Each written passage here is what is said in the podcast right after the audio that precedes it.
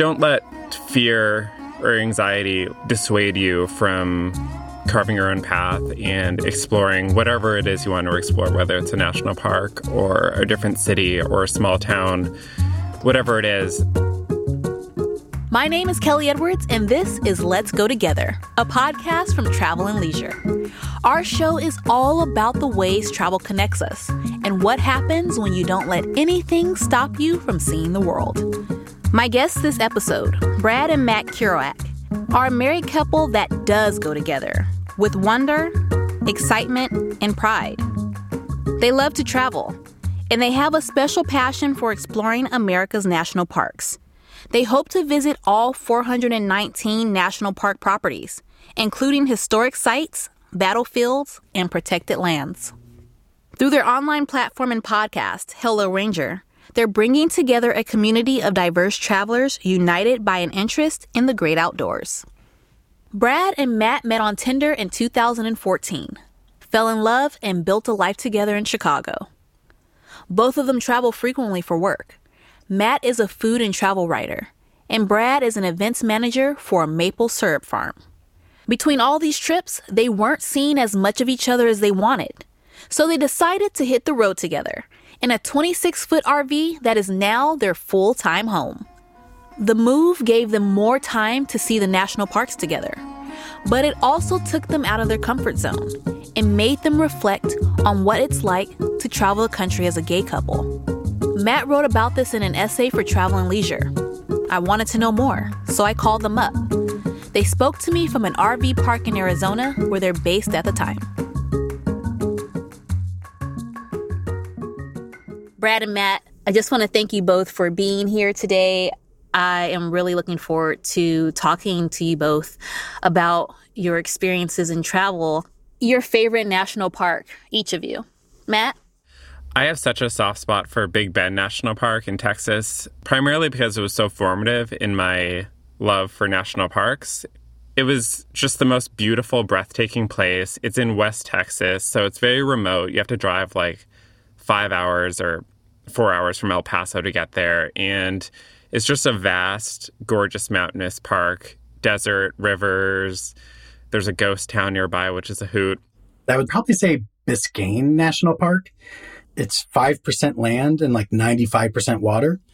That's the beauty of it. We went snorkeling there and I felt like I was living in Finding Nemo and I was Dory just lost in the snorkeling, chasing other fish. And it was the best like couple hours of my life because it was literally felt like a dream. Where is this national park? This is actually in South Florida, and it's just like a a little bit south of Miami. You can actually see downtown Miami from Biscayne National Park.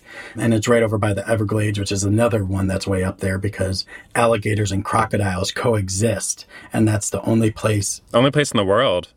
And that's another reason why I think Biscayne is underrated because it's right next to Everglades, so it tends to get overshadowed. Going back to the RV lifestyle, uh, what's it like to live and work and be in there all the time? What's great about it? What's not so great? Let me just give you this disclaimer. My parents are RV lovers to the max. They just bought a new one, their second one, and it is marvelous inside. But I can't imagine, you know, using it full time for my home. This is something that you guys have embraced full time. So tell me about that. At the time that we were starting to conceptualize the idea of traveling to national parks together, I was on the road for like four or five months in a back of a box truck going to events selling maple syrup. Um, and at that same time, Matt was traveling around the country and the world, uh, going to places like Thailand, Boise, Idaho, and anything in between. And we kept on missing each other. So if I was in Chicago, we would see each other for a day or two, but the other one was out the door. And we were really losing that connection with each other. So we thought, what if we do an RV lifestyle? And we were really excited because we would be able to do this together between Matt being a travel and food writer and then myself being uh, a traveling maple man.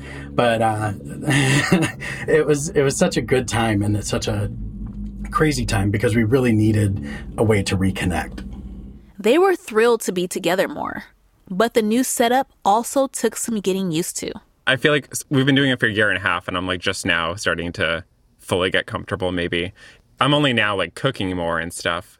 But Brad did a really good job making it feel homey really quickly, I would say. He has an eye for these little comforts and even little things like hanging up photos of family members and friends um, along like cabinets and stuff really makes a huge difference. And we had to really, really cut down on our physical possessions from Chicago, obviously. We just don't have the space in a 26 foot RV.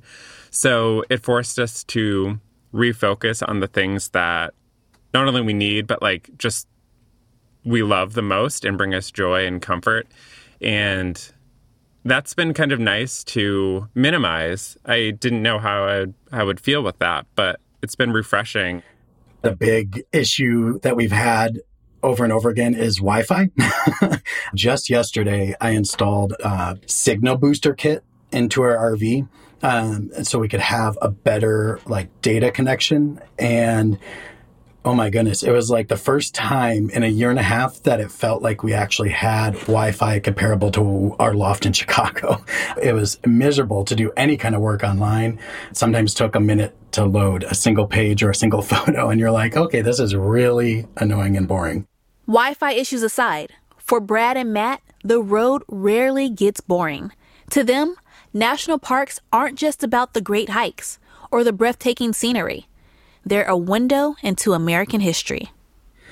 So Selma, Alabama is probably one of my favorites. Going to see the the bridge um, that leads from Selma to Montgomery, where Bloody Sunday happened, because there's so much context when you visit that in person. And I feel like our civil rights classes did not teach us the importance of these historic events. And like another one too that provides a lot of emotion is Little Bighorn um, National Monument, which is where General Custer died.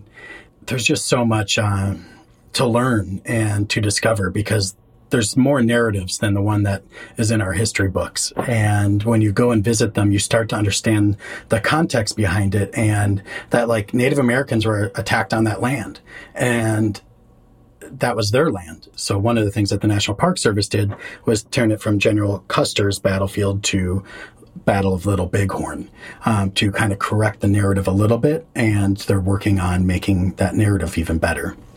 I can appreciate you being aware of history and how it affects us to this day. Um, there are absolutely a lot of people who have been oppressed in American history, and you definitely touched on two groups specifically African Americans and Native Americans. And so the fact that you can correlate the two, the history and in your travels by visiting these national parks, is something that I appreciate. I mean, it's something that we never, I didn't think about this before. And then going there and seeing them is what opened my eyes to starting to understand history better. And that's why I love the National Park Service and everything it does. Of course, oppression isn't confined to the past, and social change is a continuing process. After the break, we'll talk about how road tripping has made Brad and Matt think about what it's like to travel in the United States as husbands. Be right back.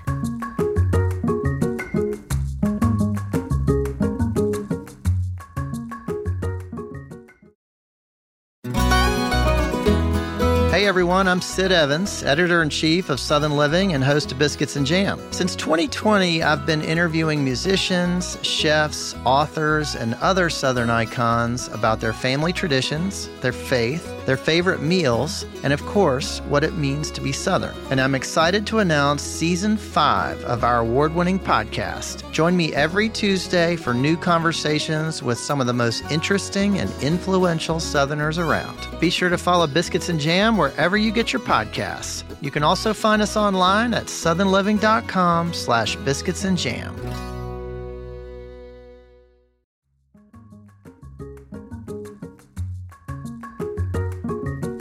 Welcome back to Let's Go Together from Travel and Leisure. I'm your host, Kellee Edwards.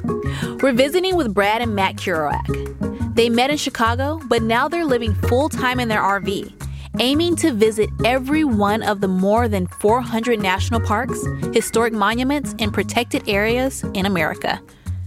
In a piece for Travel and Leisure, Matt wrote about experiencing these adventures while also wrestling with his identity as a gay man. He'd spent his entire adult life in a big city, and in smaller towns and rural areas, he suddenly felt like he was under a microscope. So, while you guys have been traveling around to these national parks in your RV, have you faced discrimination and felt unsafe during your travels as a gay couple? Because you mentioned, you know, possibly getting kicked out or trying to test the tone of the area, the waters, by, you know, giving different descriptors of the relationship depending on where you are? It's very subtle in a lot of cases, but then there are direct cases, yes. How do you guys deal with that? I'll let Matt go on this one. I know for me, when we're in a place that I'm not yet sure about or comfortable with, I try not to, even though it kind of sounds rude, like I don't engage that much. I stay quiet and like distant. It was a big adjustment going from a big city, and it still takes getting used to because in Chicago, I never like hesitated or thought twice about how I was perceived, whether that like how I dressed or being out and about with Brad, holding hands, kissing in public, all of that.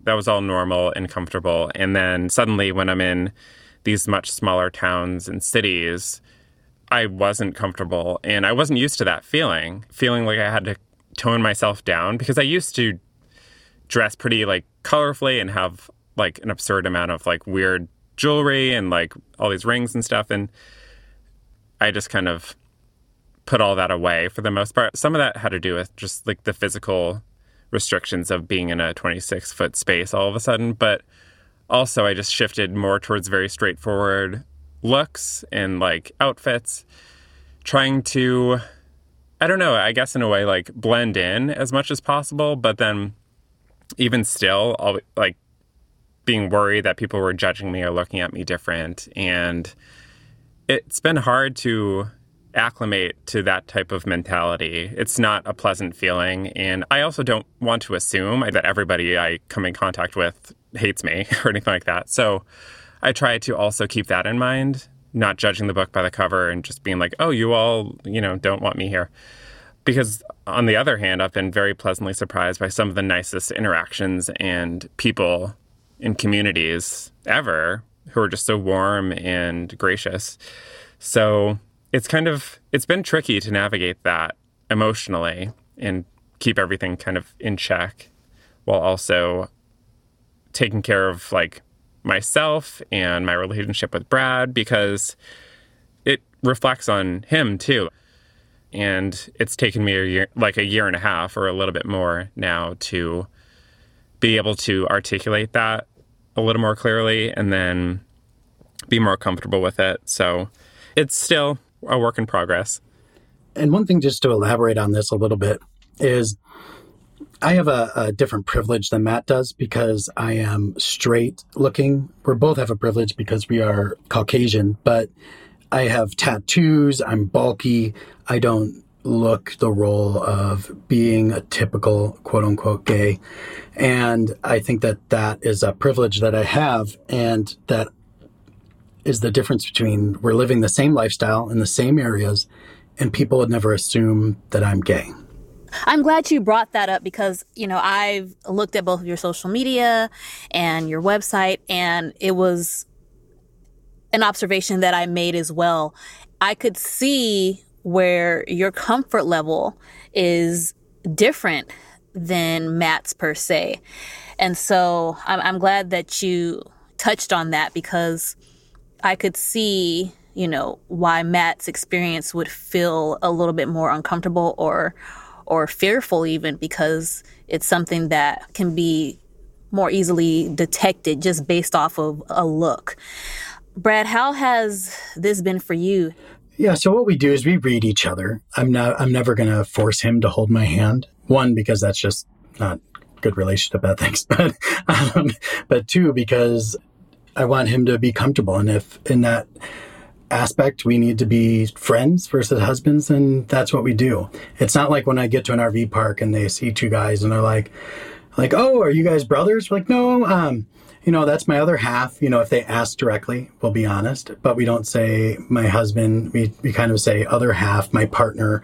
We use different terminology and words to really portray the best neutral way to test tones of other people. So we don't have to have a fear of getting kicked out of an RV park, which I don't think happens a lot, but it's still a, a fear in the back of our mind. So we just kind of be respectful of that.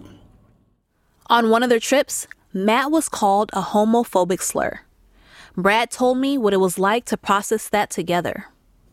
The day that I heard that, I panicked and I it, it completely broke me down. I was mad. I was frustrated. I felt like I couldn't protect my my husband, my partner, and it was frustrating. I mean, I remember that day we sat down and we got a rental car so that way he wouldn't have to walk to the grocery store a half a mile away where this happened. Matt ended up taking the car on a solo trip to another national park to get away from the site where they'd been staying. And I'm glad that that happened, the offshoot journey that he got to do by himself. But at the same time, I don't think that he should have had to be afraid, or I shouldn't have had to be afraid for my uh, other half. Despite these challenges, Brad and Matt love the road. They have conversations to check in with family and with each other about how to stay safe. And they're committed to inspiring anyone who wants to travel to get out there and follow their dreams. What advice do you guys have for LGBTQ travelers? Do your research make sure that you find the lifestyle that you want. And if you have any questions, please reach out to us because we love talking with people and educating people and we want to be a great resource. I am constantly checking my Instagram messages, um, Bradley underscore KRC and Matt's is Matt underscore KRC, and we'll gladly answer any questions you have because we want you to go and experience America for what it really is and all the amazing things that the national parks, state parks, cities, towns have to offer because there's so much beauty out here. And we are going to keep on doing this because we love it. And we do feel safe enough to be on the road, but we still have to have these safety checks. Yeah, and I want to add too. I I think it's important to not let fear or preconceived notions stifle your sense of adventure or wanderlust.